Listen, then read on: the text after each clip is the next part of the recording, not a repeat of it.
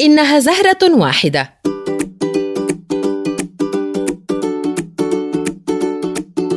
حل فصل الربيع.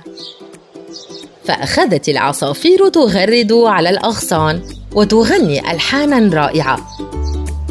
وامتلأت الغابة بالأزهار الجميلة والفراشات الملونة.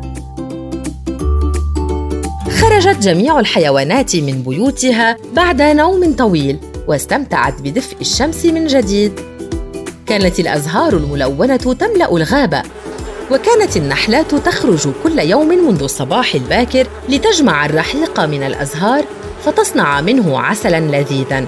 وفي الغابة كانت جميع الحيوانات تحب العسل وتصطف صباح كل يوم أمام خلية النحل لتأخذ العسل. وفي صباح أحد الأيام حضرت الحيوانات كعادتها لتأخذ العسل ولكنها حزنت كثيرا لأنها لم تجد عسلا فتساءلت لماذا لا يوجد عسل؟ تقدمت نحلة نشيطة من الحيوانات وأخبرتها أن اختفاء الأزهار من الغابة هو السبب في عدم وجود العسل لأن النحل يحتاج إلى الأزهار في صنع العسل.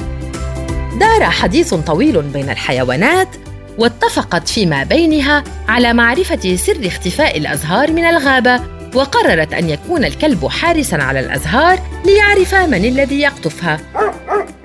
وفي يوم من الأيام رأى الكلب ارنبا يقطف زهرة جميلة فلحقه وسأله عن الزهرة. فضحك الأرنب وقال إنها زهرة واحدة فأزهار الغابة كثيرة جدا. وفي اليوم التالي رأى الكلب ثعلبا يقطف زهرة وأخذها إلى بيته فسأله الكلب عن ذلك فأجاب إنها زهرة واحدة ولن تضر شيئا. وفي يوم ثالث جاء غزال وقطف زهرة فتبعه الكلب وسأله عن سبب ذلك فقال الغزال إنها زهرة واحدة ولن تضر شيئا.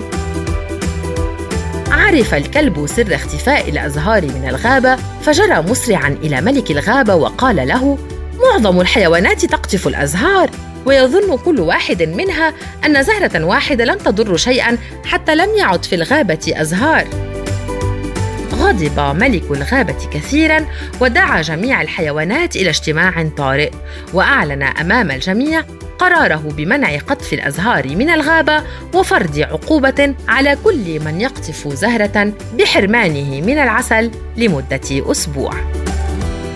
نفذت الحيوانات قرار ملك الغابة فامتنعت عن قطف الأزهار وبعد فترة من الزمن عادت الأزهار تملأ الغابة من جديد وعادت النحلات تصنع العسل اللذيذ لتوزعه على سكان الغابة السعيدة.